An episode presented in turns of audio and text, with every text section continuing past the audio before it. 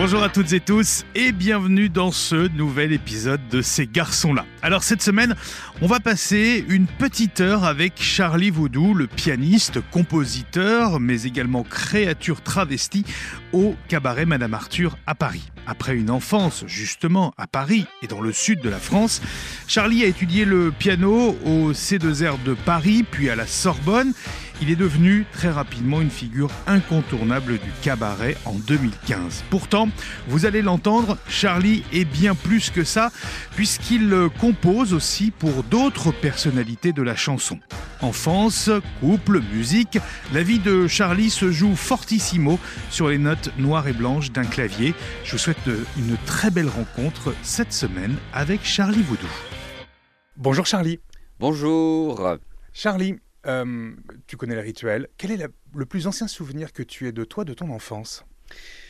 Oh là là Le plus ancien souvenir que j'ai de moi de mon enfance, je crois que c'est un cauchemar où je voyais ma hum, mère en épouvantail apparaître à ma fenêtre. Et je vois encore les barreaux du lit. Donc je pense que j'étais extrêmement petit. Voilà. C'est pas un souvenir très drôle, ça? Non, c'est pas un souvenir très drôle. Mais pour moi, il n'est pas négatif non plus. Je, je, suis content que mon cerveau s'en souvienne. Qu'est-ce qu'il évoque encore chez toi maintenant, là? Euh, Plus grand-chose. Mais c'est juste une image qui est restée. Je me dis qu'un jour, peut-être, ça s'expliquera. Mais pour l'instant, c'est une image qui est restée. Peut-être pas là pour rien. Voilà. Il était comment le, tout jeune Charlie à cet âge-là? Assez, euh, assez rêveur, assez, euh, assez solitaire. Mmh. C'est-à-dire que je n'aimais pas spécialement l'école. Non pas que j'étais un cancre, hein, mais le concept d'être mélangé à plein d'autres enfants, j'avais beaucoup de mal. Je détestais euh, les centres aérés, les colonies de vacances. J'aimais beaucoup être tout seul et euh, me fabriquer mon petit monde à moi. Voilà. Quelle éducation tu, tu reçois dans ton enfance, justement? Tu grandis où d'ailleurs? Alors, je suis né en région parisienne, j'ai grandi en région parisienne, j'ai grandi à la campagne, j'ai passé beaucoup d'années dans le sud de la France, dans le Var, vers Toulon, Nice, etc. Ton papa, tes parents bougeaient beaucoup? Euh, ils avaient la bougeotte et puis mon père était portugais, donc il aimait le soleil euh, et le sud. Donc on est parti très vite vivre dans le sud lorsque j'avais 7-8 ans jusqu'à mes 14-15 ans. Mhm. Et puis après qu'ils se soient séparés, on est remonté, euh, ma mère est remontée avec tous ses enfants comme les aristochats à Paris, voilà. Et justement, donc le, jeune Charlie, rêveur, mais tu l'es toujours? Oui, encore plus, un peu trop d'ailleurs. Quelle éducation tu reçois à cet âge-là? J'ai eu beaucoup de liberté. J'ai pas quelqu'un qui ait fait euh, de toute façon spécialement des, bêtises. On m'a jamais récupéré au poste. Du coup, euh, du coup, on me faisait beaucoup confiance. J'ai beaucoup de liberté. On m'a jamais mis d'entrave. On n'a jamais décidé de ce que je devais faire dans la vie. Euh, on était beaucoup d'enfants aussi. Mhm. Donc j'avais la chance et la malchance suivant comment on se place, d'être au milieu. C'est-à-dire que la malchance, bah, du coup, on peut se, vite se sentir un peu délaissé, mais au contraire, j'en ai profité pour apprendre à faire plein de choses par moi-même, ce qui m'a beaucoup servi aujourd'hui. Et aussi, c'est pas mal parce que, bon, bah, on s'occupe des petits, on s'occupe des grands. Au milieu, du coup, on nous fout un peu la paix, on en profite pour être un peu libre. Donc, euh, c'était un bon équilibre, c'était bien. Mais non, non, non, non, c'était une, très, une enfance très chouette. Combien de frères et sœurs alors? Trop. La réponse est trop. Trop. Voilà, c'est une histoire très longue. Il faudrait faire un deuxième podcast juste sur ça. D'accord. Mais euh, c'est une, une, saga, une saga de l'été. Mais une enfance heureuse. Oui, oui, oui, globalement, oui, quand même, oui. Il y a, évidemment, il y a, toujours, des moments un peu, un peu plus dark, mais, euh, mais ça va. Plutôt bon élève, euh, Charlie, à l'école?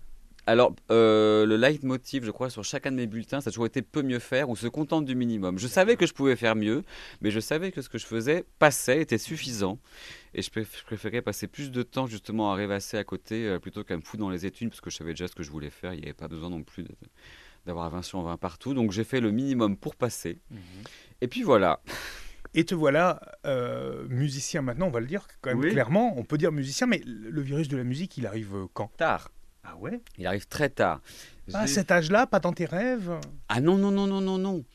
Euh, ma mère a fait du piano. Alors c'est aussi un souvenir d'enfance, tiens, si on veut.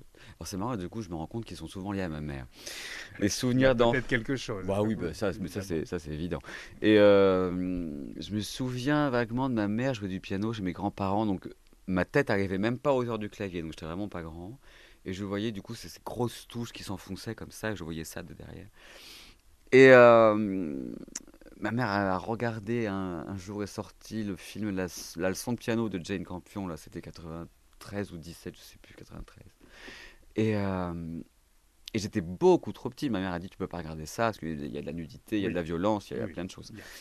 Donc je ne l'ai pas vu, mais j'ai une image qui est restée au tout début où Holly, Hunter, l'actrice principale, regarde ses doigts à travers le soleil et parle parce qu'elle joue le rôle d'une femme euh, sourde, enfin muette, pas sourde. Et, et j'ai revu ce film bien des années après. C'est ça qui est l'élément déclencheur, entre autres, parce que je faisais du théâtre dans le sud de la France, là nous étions. Et dans le conservatoire, dans les étages supérieurs, il y avait les cours de musique. Ça faisait théâtre, danse et musique. D'accord. Voilà. Et euh, j'allais au théâtre. Et à chaque fois, il y a eu du piano qui jouait dans les étages. Si bien que j'avais menti à ma mère en lui disant le cours de théâtre est à 13h et non pas à 14h. Ce qui fait qu'elle me déposait à 13h. Et je restais sur le parking à écouter la musique qui venait des fenêtres. Et un jour, j'en avais marre, en plein été, la fenêtre était ouverte. J'ai dit, je veux savoir qui joue cette musique que je viens écouter tous les mercredis à travers la fenêtre. Je ne sais pas qui c'est. Donc je monte, je cherche comme ça à l'oreille. Et euh, plus le son était intense, et plus je savais que c'était là. Je rentre dans la salle. La prof et l'élève s'arrêtent. Je leur explique que je fais partie de la maison, je suis élève en théâtre en bas. Du coup, on me laisse assister, je suis tranquille. Et c'était génial. Mais tu avais quel âge à cet âge-là? 13 ans. 13 ans. Ouais. J'étais au collège. Euh, le... Je me souviens du prof de musique qui jouait du piano au collège, là qu'on commençait le cours de musique, avec la flûte à bec. Et il jouait du piano. Je me mettais toujours au premier rang pour être collé au piano. J'étais fasciné. Je jouais pas, je n'écrivais même pas. Je regardais ses doigts, ses doigts. J'étais fasciné. Un jour, on fait du tri de VHS avec mon frangin. Mon père collectionnait les cassettes qu'il ne regardait jamais. On s'est dit, on va faire du tri là-dedans. Il y a un millier de, de boîtes. Et, je me suis, d'un coup, j'ai ce souvenir de la leçon de piano. Je savais que mes parents l'avaient enregistré des années avant. donc, il me passe les trucs avec le carton à, garder, à jeter, à garder, à jeter. Il est en haut euh, son échelle, là. Et à un moment, la leçon de piano. Je prends la cassette, je lui fais Je te laisse. Je suis parti. En plein après-midi, je me suis mis dans le noir. J'ai mis le film. J'avais des fourmis dans les jambes parce que je suis resté pendant une heure et demie en tailleur comme ça. Il y avait les mouches à la fin sur l'écran, l'écran gris. je suis resté pendant dix minutes, bouche bée.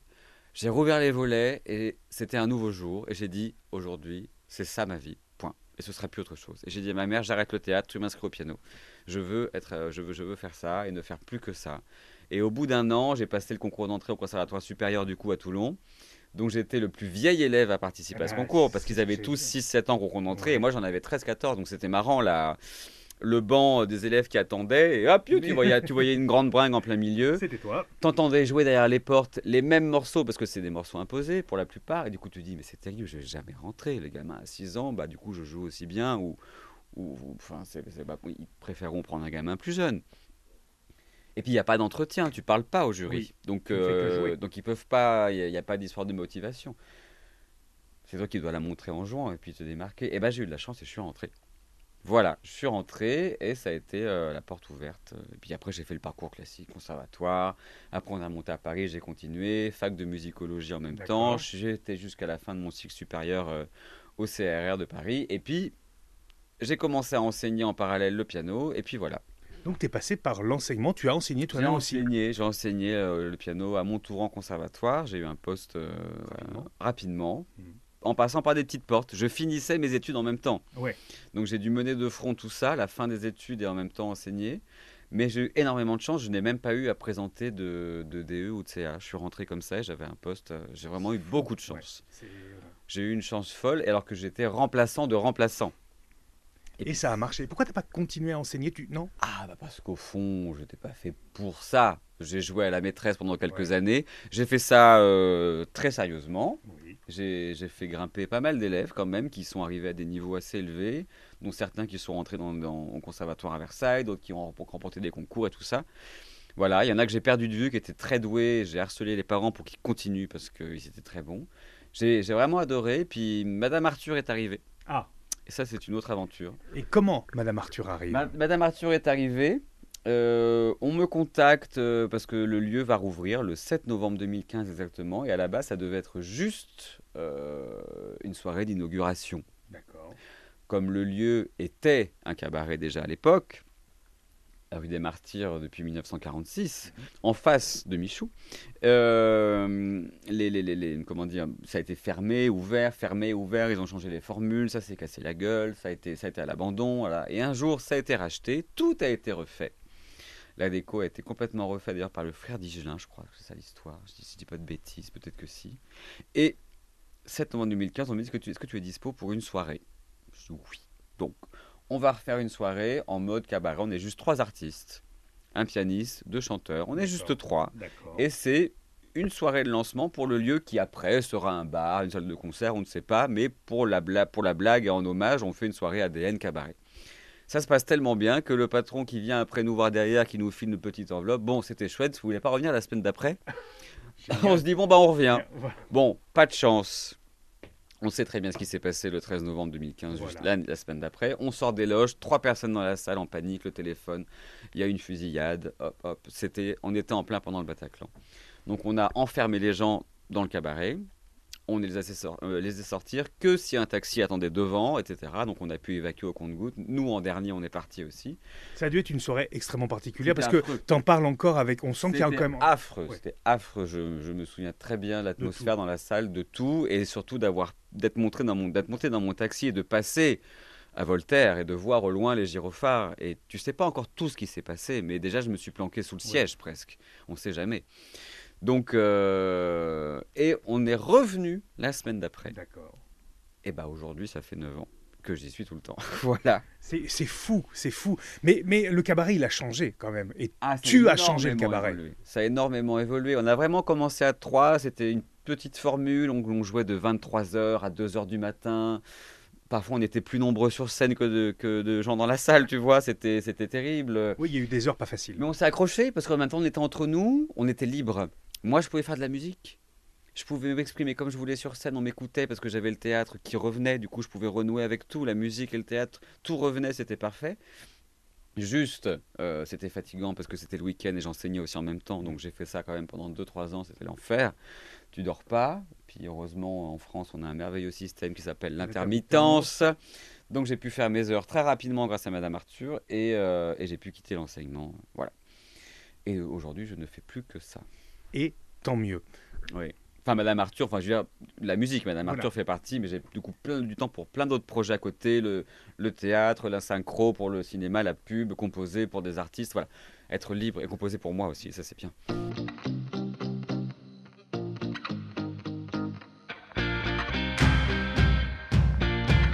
Alors, on va revenir sur les compositions, mais Ouais. tu as, dit le théâtre et la synchro.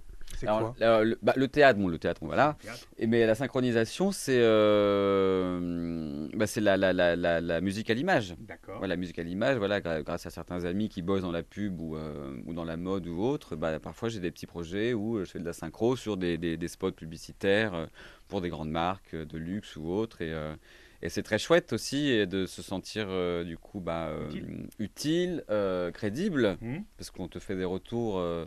Par des gens qui bossent avec un tel, un tel depuis des années, ils te connaissent pas, tu leur envoies une petite maquette, ils adorent, ils te choisissent, donc c'est génial. Comment ça se passe? Ça, c'est, j'imagine, beaucoup par relation? C'est beaucoup par relation, oui et non, parce qu'il y a des gens avec qui je traite euh, que je n'ai jamais vus physiquement, juste par mail. Pour moi, c'est juste un nom et un numéro de téléphone, mais voilà, je- il y en a pour qui je n'ai même pas entendu la voix. Mais euh, mais il y a cette confiance, il y a beaucoup d'enthousiasme dans les, les retours par, par message et tout ça, donc c'est très chouette. Mais euh, on te laisse libre aussi dans ton style. On t'envoie évidemment des références, on aimerait que ça fasse un peu dans cette veine-là. Mais un- tu ajoutes, c'est ça en fait qui fonctionne. C'est que si tu mets ton petit, ta, ta patte à toi, ton style à toi, du coup, il y a un truc personnalisé aussi pour eux qui plaît, et voilà. Les, projets comme ça dont tu es le plus fier, par exemple euh, Il y en a plusieurs. Euh, là, je suis assez excité parce que euh, j'ai fait une rencontre euh, assez chouette euh, ces deux, trois dernières années avec Ariel Dombal qui était sur un projet de reprise de chansons de standards des années 50, 60, 50, Mhm. même 40 qui s'appelle Iconics. Donc, elle reprend toutes ces grandes chanteuses, Peggy Lee, Julie London, Josephine Baker, Marlène Dietrich, etc. Donc, on reprend plein de, de standards comme ça que j'ai complètement, euh, comment dire, tordu, Ouais. déformé, réarrangé. J'ai changé, Remasterisé. j'ai changé les mélodies, j'ai changé les styles, euh, j'ai changé tout. Par contre, le texte, lui, reste inchangé, c'est très important. Il y a aussi des créations pures Mhm. où Ariel a écrit les textes et j'ai fait, la- j'ai fait la musique. Mais sinon, pour tout ce qui est reprise, on a gardé vraiment les textes euh, de manière très fidèle pour aussi pas avoir de soucis pour les droits. Mais euh, mais il faut quand même des droits quand tu réarranges, tu changes les mélodies, hein, tu peux pas faire n'importe quoi. Donc c'était hyper chouette, ça a pris du temps. Combien de temps à peu près sur un projet comme ça, un album euh, Là-dessus, on a passé un an. C'est un EP de 7 titres. On a passé beaucoup de temps parce que n'habitant plus à Paris, mais revenant à Paris, puis Ariel qui a aussi beaucoup d'obligations. Elle a aussi réalisé un film entre temps mhm. qui est sorti. Donc trouver euh, tout ça pour trouver les, temps de répétition pour nous, pour travailler euh, simplement au piano, voix, pour réarranger, trouver les mélodies, trouver les tonalités. Ensuite, trouver le studio pour faire les prises de voix. Ensuite, trouver le temps pour que le mixeur vienne et trouver. Ça prend du temps. Mais c'est un travail excitant et j'ai l'impression qu'en finalement, tu as, besoin quand même de tout ça. C'est-à-dire que Madame Arthur, ça prend beaucoup de temps, on l'a bien compris. Mais tu as aussi besoin que ce temps, le temps restant soit aussi très occupé et tu as besoin d'avoir cette créativité constante, j'ai l'impression. Oui, oui, oui, oui. J'aime aussi me reposer. Ah euh, il y a mon projet à la maison, c'est très bien. Et... C'est quoi ce projet à la maison? Bah là, Le projet à la maison, c'est la maison, tout simplement. Voilà, je sais que euh, je sais qu'avec mon, mon, mon, compagnon, nous n'aurons pas d'enfant et, euh, et c'est parce qu'on n'a pas envie d'avoir un enfant malheureux parce qu'on n'aura pas de temps pour lui, parce qu'on fait dix mille choses. Donc ça sert à rien. Donc notre, notre, notre, notre enfant, c'est notre maison, c'est notre projet, c'est mon petit refuge caché, on ne sait pas où c'est. Et, euh, et, on retape. Et moi, ça me fait du bien d'être les week-ends ou les semaines à la maison où je travaille pas. On se rase pas, on se lave un jour sur deux, on va, on va dans le potager, on tue nos poules à la main, on les vide, on bricole, on a du ciment, on est en jogging, tout cracra. C'est la vraie vie, il n'y a pas les réseaux sociaux, il n'y a pas les mondanités, ça fait un bien fou de couper aussi. Mais on est content de revenir à Paris euh, et, de, et de vivre euh, Paris euh, comme il faut le vivre et comme on l'a vécu à l'époque où on y vivait. Mais, Ça te manque parfois Paris d'y vivre vraiment? Non, absolument pas. Pas du tout. Pas du tout. D'ailleurs, je crois que je pourrais plus. C'est vrai? Vraiment. Quand, quand je viens sur des longues périodes, alors parfois quand je dis longue période aujourd'hui, on parle simplement de 15 jours, mais pour moi, c'est, pour moi, c'est une longue période, 15 jours. Euh, je me dis vivement rentrer parce que là. Tu n'y trouves plus le calme, la sérénité dont tu as besoin maintenant Parce qu'il n'y en a pas de calme et de sérénité ici, elle est introuvable. Oui, c'est vrai. Elle est introuvable. Mais c'est pas grave parce que c'est bien aussi d'aller chercher l'effervescence, l'énergie, la folie. On en a besoin. Mhm. On en a besoin. Si... Et, à l'inverse, c'est pareil. je passer trop de temps dans le calme et le silence à la maison, j'ai besoin de sociabiliser, de voir du monde, même si je le vis mieux. Mais, la maison peut permettre aussi de recevoir, de voir du monde, etc. Ça, c'est toujours ce qu'on dit avec mon mari, c'est que les amis à Paris, on les voit moins, mais quand ils viennent à la maison, on les voit mieux. Parce qu'il reste plus de temps. Voilà. Et il n'y a pas cette facilité d'à Paris, on prend un verre, puis on, va habilement pas se donner de nouvelles, et puis, on va, puis le lendemain, oh bah zut, on s'est loupé, bon bah la semaine prochaine, c'est pas grave. Voilà, et, puis, ça, ça dure trois mois. Et ça, c'est toujours comme ça à Paris, c'est si on se voit pas, c'est pas grave, c'est demain, parce que on peut, quand c'est à la maison, on planifie, on passe du temps, et c'est chouette, et on en fait un événement, et c'est chouette. Voilà, ça c'est bien. Donc, euh, donc oui, j'ai toujours besoin d'avoir plein de choses à faire de collaborer avec plein de gens sur plein de projets différents, que ce soit en même temps du spectacle vivant chez Madame Arthur, mais en même temps de la prod à la maison en studio et en même temps euh, bosser pour une pièce ou etc. Euh, voilà, j'aime bien avoir tout ça, mais il faut qu'au milieu j'ai mes petites bulles à moi où je peux euh, m'enterrer, euh, moi, dans, dans, ma vie tranquillement. Et, euh, et pourtant, tu as un studio chez toi, donc tu travailles aussi de chez toi. Oui, je travaille de chez moi. D'ailleurs, c'est le luxe aussi d'avoir ça à la maison, parce qu'il n'y a pas besoin d'insonoriser tout le tintouin. Parce que c'est pas pareil, il n'y a pas la rue, les klaxons, les passants, les portes qui claquent des voisins, des trucs. C'est tout ce qui peut me déranger à la rigueur, c'est le coq qui chante ou la tondeuse si on la passe. Mais sinon, il n'y a pas Au de. pire, on l'égorge le coq. Au pire, on l'égorge, on sait faire, c'est pas grave. Tu as, retrouvé une vie, de, une vie peut-être plus saine, plus proche de la nature que tu avais peut-être pu à ah Paris. Mais tu l'avais connue cette vie avant? Plus ou moins, plus ou moins. J'ai vécu à la campagne et puis on a toujours eu un jardin, bon, sauf quand on vivait à Paris, bien sûr, mais. Euh, mais oui, oui, j'ai toujours aimé la campagne. Et même avant d'avoir tout ça, même sans même soupçonner qu'un jour j'aurais une maison à la campagne et je partirais y vivre, euh, avec les copains quand j'étais beaucoup plus jeune, quand j'avais la vingtaine, quoi, à mhm. peine, euh, on cherchait pas à partir euh, à Barcelone ou dans des grandes villes ou aller faire la fête. Non, j'allais voir ma grand-mère, je prenais la clé de la maison de campagne et on partait avec quelques potes à la campagne. Et on vivait à la campagne avec les feux de cheminée, les machins. Et j'ai toujours adoré ça. C'est peut-être ça finalement la vraie vie. Enfin, en tout cas, c'est une, une, des définitions que j'aurais ouais, de la vraie vie.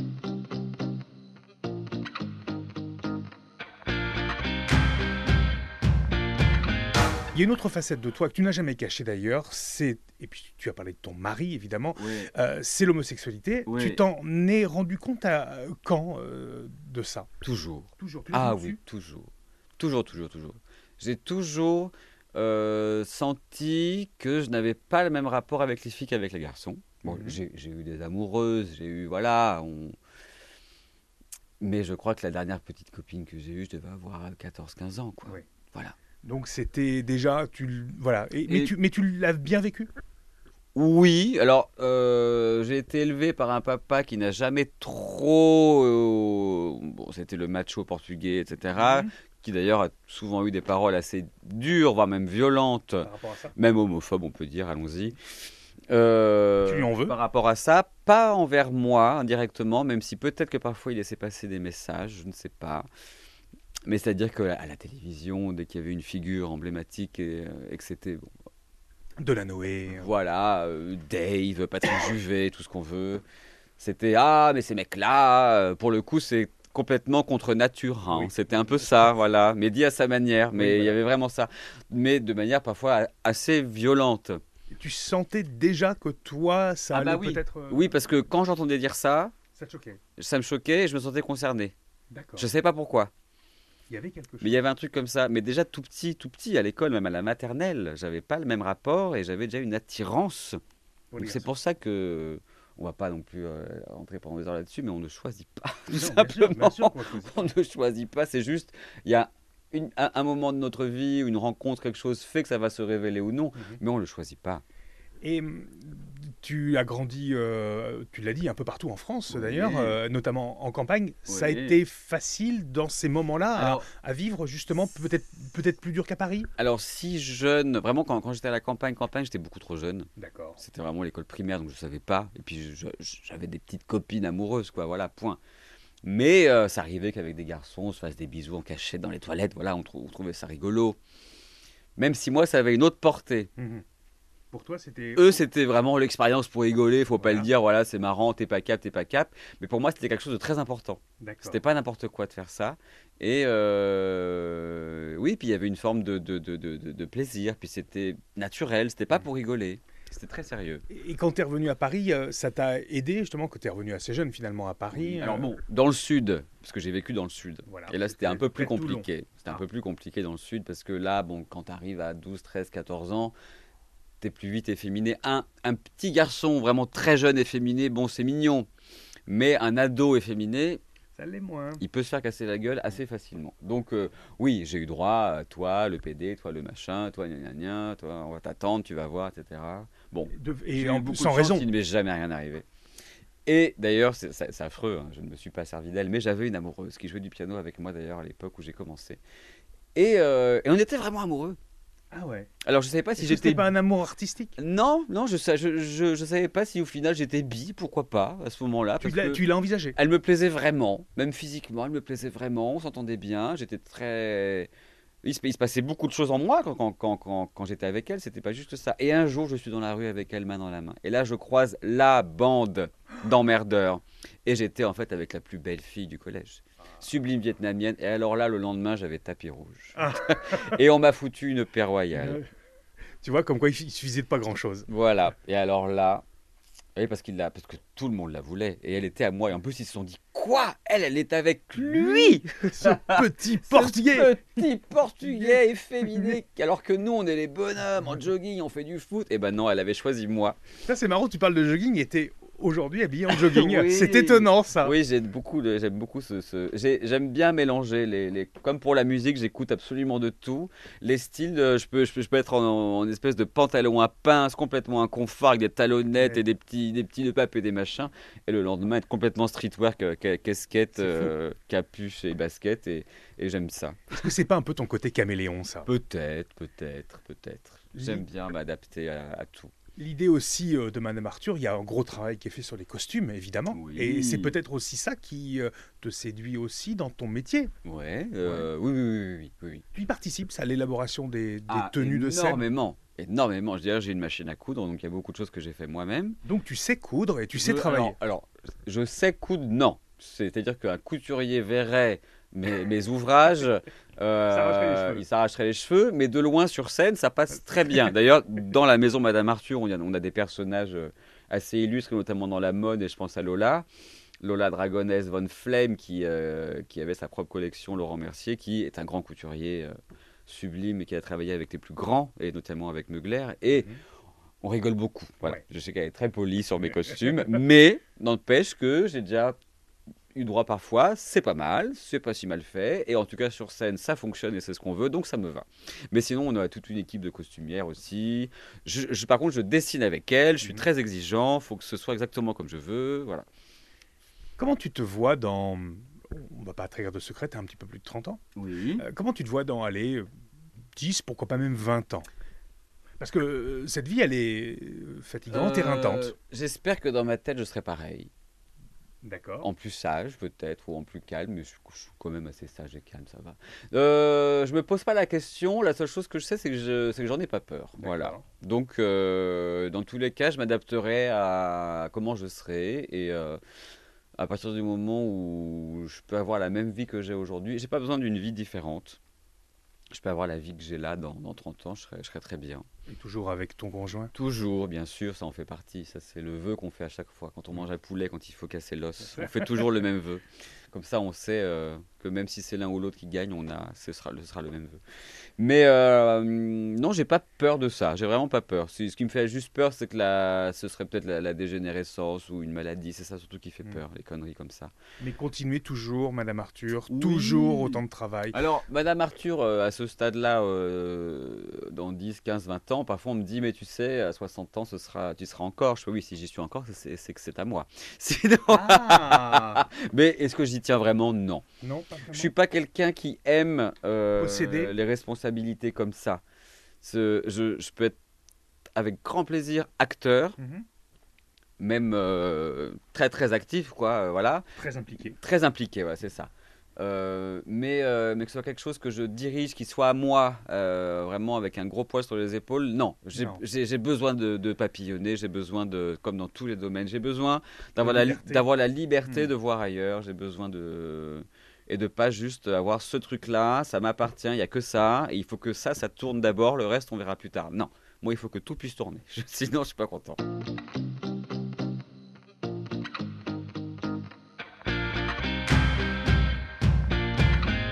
Fais une petite parenthèse euh, rapide. Euh, tu parlais de la campagne tout à l'heure, tu parlais de la nature. Euh, tu n'hésites pas dans tes stories à publier par exemple tes vacances d'été sur l'île du Levant. Qu'est-ce qu'elle représente pour toi cette île? Parce que on en a parlé avec Mathias Chaillot, que tu connais peut-être, dans ce podcast. Et évidemment, elle, elle est quoi pour toi cette île du Levant? Alors, c'est très amusant parce que bah, lorsque je vivais dans le sud, j'étais très proche de Porquerolles, Porquerolles, les, les trois îles euh, de Hier, mhm. autour de Hier. Et j'y allais euh, souvent enfant. Donc c'est une sorte de retour aux sources. Je retrouve la nature. Pour moi, le, la, la, Provence, le Var, c'est pas synonyme des vacances. Pour moi, pour moi, c'est l'enfance, c'est le retour aux sources. C'est là-bas que je fabriquais mes cabanes euh, dans les collines. C'est là-bas que je voilà, comme un petit Marcel Pagnol quoi. Sauf que lui, c'était à Marseille. Mais euh, c'est vraiment un retour aux sources. Et sur l'île du Levant, quand on y va en dehors de la période où toutes les Parisiennes débarquent, parce qu'il faut quand même, bon, faut quand même le dire, ça s'est beaucoup ébruité et, euh, et c'est un peu moins, c'est moins tranquille, c'est moins confidentiel, suivant les périodes où on va. Et aussi suivant ce que l'on cherche. Voilà. Si vraiment tu aimes retrouver tous tes copains de Paris et faire la fête comme à Paris, mais en pouvant être à poil sur une place de village ou à la mer, ce que je peux comprendre aussi, c'est très cool. Il y a des périodes pour ça. Si tu veux être un, peu plus confidentiel ou que ce soit un peu plus familial, un peu moins de monde, un peu plus de voilà, tu vas plutôt en juillet, euh, fin juillet. Nous, on chevauche les deux. D'accord. Comme ça, on prend le tranquille et la fête et on s'en va. Et après, vous partez. Comme la vie, Paris, la campagne, et après, on s'en va. Mais le Levant, c'est la liberté, la simplicité, le. Un retour aux origines, aux sources Retour aux origines, aux sources. Un autre rapport avec les gens aussi. Mhm. Parce qu'il y a des gens que j'ai connus à Paris ou que je vois peu à Paris, mais que je découvre là-bas. D'accord. Où on ne peut pas s'échapper. On est sur une île obligé de croiser quasiment tout le monde. On est sur une île, euh, tout le monde est à poil mm. ou porte un paréo, donc il n'y a pas ce truc social de. Euh, c'est ça, c'est une sorte d'égalité aussi. Une sorte d'égalité. La nudité fait que euh, la nudité en plus complètement naturelle, complètement désexualisée. Enfin encore une fois, ça dépend à quelle période on y va. Mais est-ce qu'on y cherche toujours Mais tout le monde y trouve ce qu'il veut, c'est bien. C'est très bien. C'est très très bien. Mais oui, il y a vraiment ce, c'est extrêmement naturel, essentiel. C'est un tout ce qu'on y fait, on le fait pas de la même manière Parce qu'il y, a- il y a des pianos sur l'île. donc C'est ce que j'allais dire, tu joues. de la Mais musique. oui, tu, tu y joues de la musique. Et on peut faire des trucs super parce que c'est- très village, très famille. Tous les Mm. matins, tu rencontres les mêmes personnes au café, sur la place, à la terrasse. Et tu vas peut-être les faire chanter le soir. Voilà, tu les fais chanter le soir ou tu joues pour eux, et puis paf, tu, ils vont faire la sieste. Et puis non, moi je vais pas au, au bingo, à tel truc, mais je vais plutôt dîner là ce soir. On y est allé hier, ah bah on se retrouve après pour prendre un verre et nanani. Enfin, Et c'est vraiment cette espèce de, de, de, de- de camping géant, mais c'est même pas un camping en fait. Et puis il y a- y des histoires, parce que cette île maintenant elle a 90 ans, Héliopolis. Enfin, l'île du Levant est très ancienne, mais Héliopolis, le- la partie habitable qui est, en, Oui. qui est en dehors de la zone militaire, Terre, oui, de l'autre côté. ouais. Qui d'ailleurs est microscopique, proportionnellement c'est microscopique. Ah oui c'est un grain de riz dans une assiette, c'est microscopique. Ah, je oui, oui, c'était oui. vraiment moitié-moitié. Ah non, non, pas du tout. C'est, je crois que c'est peut-être un huitième, et même pas, je, je dis des bêtises, c'est même plus petit que ça. C'est tout petit. D'accord. Et euh, ça a seulement 90 ans, Héliopolis, la partie habitable, s'appelle. Et, tu rencontres des gens, j'ai rencontré des personnages qui m'ont montré des photos. Moi, j'adore ça. Quand on me montre les photos d'époque, du lieu où tu te trouves, et on te dit ça, c'était là, et tu regardes, tu dis ah oui, en effet, c'était là, ça a bien changé, mais c'était là, et c'est là qu'on est en ce moment. Et cette personne en face de toi qui était au moment de cette photo, qui te parle de cette construction, de cette maison, de son amant, qui était bipolaire, il y a des histoires de divorce et de machin, de la maison détruite, reconstruite. Aujourd'hui, la maison est sublime. Et tu, tu as cette femme qui, qui a toute cette histoire dans les yeux, qui est dans cette maison avec sa vie accomplie. Tu sens, et puis elle est belle, elle est so- Elle 70 ans. resplendit. 70 ans dans son salon, toute nue, elle te raconte ça, avec toutes ses photos hippies et tout. Elle te parle de cet amoureux. Et cet amoureux qui, qui, qui, qui meurt un jour et qui alors qu'il avait refait sa vie et tout, hein, elle savait même pas qu'il était décédé. Mais malgré tout, il a dit là où j'étais le plus heureux, c'était avec Françoise au Levant. Et donc du coup, c'est elle qui a ré- euh, récupéré les cendres et les cendres ont été dispersées au Levant. Je ne savais pas cette histoire deux, ans av- avant d'arriver, deux heures avant d'arriver chez elle. On est reparti en larmes. Oh, horrible. Et tu te dis, mais oui, mais c'est génial. T'as besoin de ça, de sentir Ah, euh, la, force des lieux. C'est extrêmement important pour moi, l'authenticité des lieux, l'histoire, notamment la maison qu'on a achetée. Il fallait que ce soit une maison très ancienne avec une Parce qu'on histoire. peut encore acheter au Levant. Non, non, non, non, je te Ah. parle de la maison à la campagne. Tu peux acheter au Levant, mais c'est très rare. Oui. Et euh, mais la, la- la maison dans laquelle je vis à la campagne, c'est une très belle maison, qui n'a pas coûté grand-chose après le Covid, euh, Dieu merci. Mais c'est une très belle maison, une maison de Mhm. maître, symétrique, avec euh, des grands terrains, des dépendances, tout ça, avec des, des, des belles moulures, des parquets, des tout ça. Ça, c'est tout ce Que vous avez refait, ça. Ça aussi. Non, t'en as d'époque. Hein. La maison a 150 ans quand même. Donc il y avait des- déjà des très belles choses, c'est pourquoi on l'a choisi. Mais ce que je voulais surtout, c'était savoir son histoire. Donc la propriétaire qui, qui- vendait la maison, elle était un peu émue euh, chez le notaire et tout ça, mais je lui ai dit, vous savez, madame, on, on achète juste une maison, mais on n'achète pas vos souvenirs, vous revenez quand vous voulez.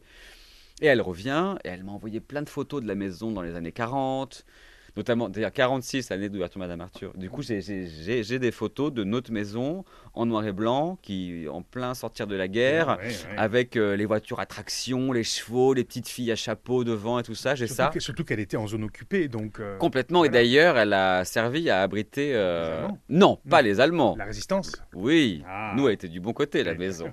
Oui, Tant oui. mieux. Non, non, on n'a pas retrouvé trois gamins dans la maison, Dieu merci. Non, non, justement, nous, elle, elle a- elle a servi à cacher. Et donc, elle a peut-être aussi cette énergie, cette bienveillance, cette maison qui- est là. Il y a un livre qui parle de la, la maison. Elle nous a envoyé des extraits. Alors, je dis pas le nom de la maison parce que c'est un lieu dit, on la trouve facilement. Mais il y a un livre où le nom de la maison est cité plusieurs fois et elle a servi à cacher, justement, euh, C'est fou. les gentils.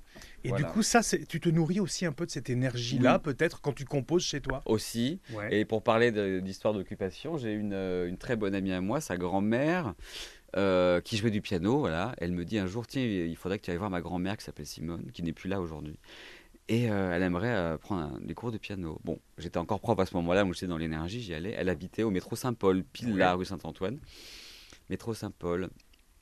Donc voilà, femme juive, euh, famille déportée. euh, et avec une histoire incroyable, elle m'a tout raconté, la, la- la- la rencontre avec son mari, l'occupation, l'étoile qu'elle cachait, devoir se décolorer en blonde, son mari qui la reconnaissait pas, euh, le- le- le- le- l'occupation, le, cinéma où rien n'était chauffé, il fallait, fallait y prendre du papier journal pour se chauffer, euh, la rencontre au dancing avec le mari, euh, qu'est-ce qu'il y avait? Puis à l'époque, il n'y avait pas Tinder, il n'y avait pas les nudes, non. donc qu'est-ce qu'on faisait? On allait à la piscine Ah oui et oui, pour que, me- pour que monsieur et madame puissent se voir dénudés, ils allaient à la piscine.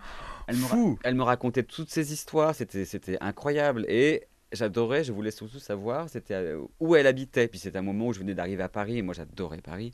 Donc je, je me baladais je traversais Paris à pied en long, en large. J'adorais, j'adorais. J'allais n'importe où, je me perdais. Je... Alors que maintenant. Alors que maintenant, je... bon, j'aime toujours, j'aime toujours, j'aime toujours Paris. Mais je, je, voulais absolument savoir où elle habitait à chaque fois depuis l'enfance. Elle me donnait les adresses. Elle se rappelait. Alors j'habitais au 38, au 39, rue Sainte-Croix de la Bretonnerie, derrière la petite porte. Et là, on est dans le quartier du Marais. Là. Et je partais de chez elle et j'y allais. Ouais. Et je regardais la fenêtre. Je lui demandais, mais à quel étage c'était si bon Alors c'était. Et je regardais. Et juste en pèlerinage, j'allais devant la porte, je regardais la fenêtre et je me disais, bah, c'était là.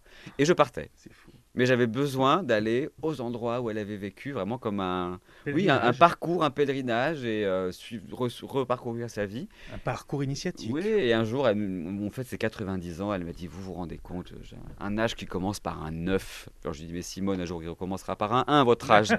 c'est bon, malheureusement, elle était pas loin et elle est partie avant. Mais euh, ça a été une rencontre extraordinaire.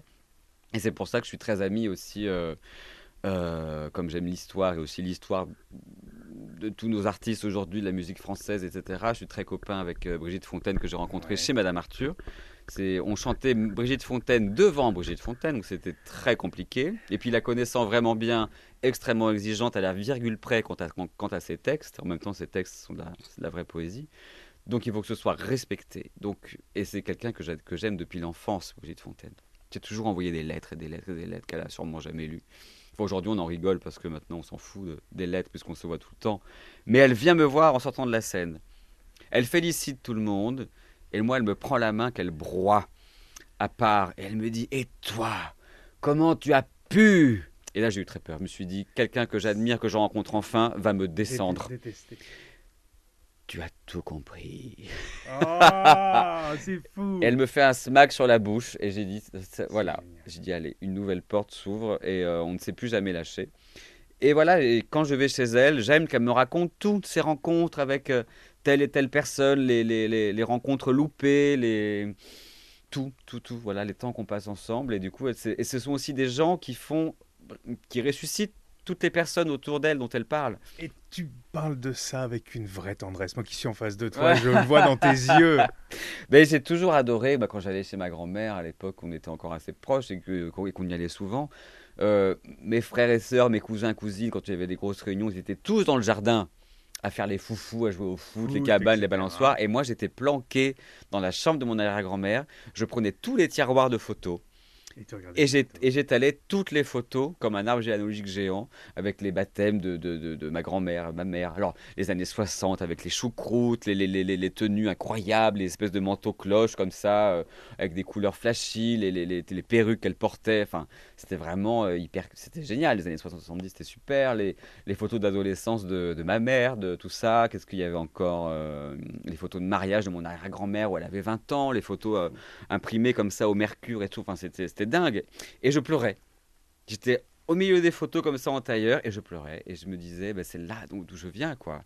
Et, euh, et, je rangeais tout en cachette et personne ne savait que j'avais. Encore une fois, ce rapport, encore une fois, ce rapport à, aux racines, peut-être à la terre, ou en tout cas à l'histoire, aux origines. Oui, oui, oui, oui. oui. C'est là. Une fois, on m'a dit que j'avais une, une, vieille âme. Alors, je ne sais pas si c'est ça, j'en sais rien. Une vieille âme peut être très belle. Oui, oui, non, mais je pense pas que ce soit. Enfin, en tout cas, je n'ai pas pris de manière négative. On m'a juste. Enfin, je parlais de la même manière euh, dont on parle là, et on m'a dit. Euh, bah, c'était avec euh, une, amie comédienne, Sophie Tellier, qu'on connaît d'ailleurs, qu'on voit se bagarrer avec Mylène Farmer dans le clip Libertine.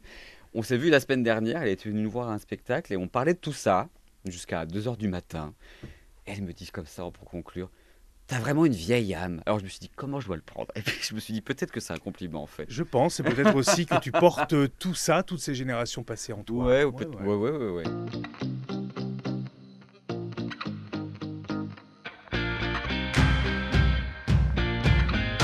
Si tu avais euh, une chose à dire, à faire passer, euh, qu'est-ce que tu dirais? Là maintenant. Oh là là parce que c'est compliqué, parce que quand, quand, quand, je suis amené à parler autant de moi comme ça, c'est rare. Hein, enfin, je le fais vraiment que si on me le demande. Mais euh, Je précise que je te l'ai demandé. oui, oui, non, mais c'est pour ça. Mais du coup, ça, tu sais, ça, ça, ça, remue beaucoup de choses. Oui. Il y a énormément, énormément de, de tiroirs ouverts. Que... C'est pour ça que cette séquence arrive à la fin. oui, énormément de tiroirs ouverts. Alors, soit il faut synthétiser tout ça, ou tous les fermer et n'en regarder qu'un seul, ou, ou, ouvrir un dernier tiroir. Se concentrer que sur celui-ci, je n'en sais rien. Je dirais juste que ça sert à rien de, de, de, de, de vouloir aller, aller, trop vite et de surtout pas avoir peur, de prendre le temps. Et euh, mais je pense que je ne vais dire que des banalités en fait. Euh, non, jamais avoir peur de recommencer à zéro, jamais euh, ne pas avoir de, de, de, de, regrets sur rien en fait, parce que même si on traverse des trucs qui parfois nous font font assez mal ou, qu'on pense avoir fait un mauvais choix, il y a toujours un truc sublime qui va arriver derrière, qui efface tout. Donc il faut jamais, euh, jamais vouloir aller trop vite non plus. Et même si les choses arrivent tard, elles seront jamais là pour rien de toute façon.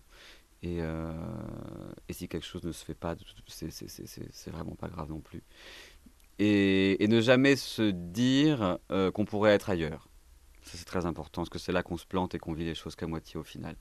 Donc même s'il y a des moments où on se dit ah j'ai passé beaucoup de temps à faire ça, j'ai loupé ça, ou ça se trouve là, tiens il y a un tel qui me propose ça mais je peux pas le faire parce que j'ai dit que j'avais ça, ça se trouve je passe à côté de plein de choses, ou j'ai fait un choix dans la vie qui m'empêche finalement peut-être d'avoir fait ça, ça et d'être aujourd'hui, gna. Non, c'est... Hmm. Tout peut aller vraiment bien si, si, si on le décide, voilà. Si, si, si on le décide vraiment, ça peut aller, ça peut aller.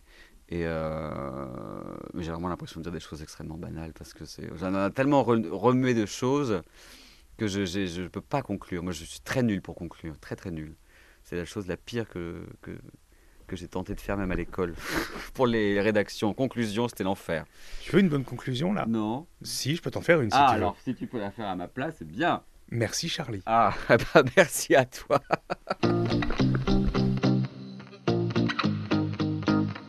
Voilà, c'est tout pour cette rencontre avec Charlie que je remercie infiniment pour sa disponibilité. Si vous souhaitez évidemment l'interpeller, lui poser des questions, ça se passe sur le compte Instagram de ces garçons-là, sur son compte Instagram aussi, bien sûr. Et puis si vous souhaitez le voir sur scène, parce que Charlie, c'est à voir sur scène, ça se passe au cabaret Madame Arthur dans le 18e arrondissement rue des Martyrs.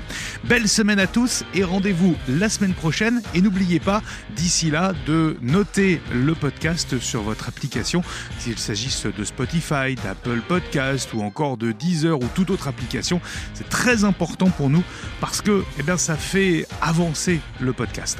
Belle semaine à tous et à très vite dans ces garçons-là.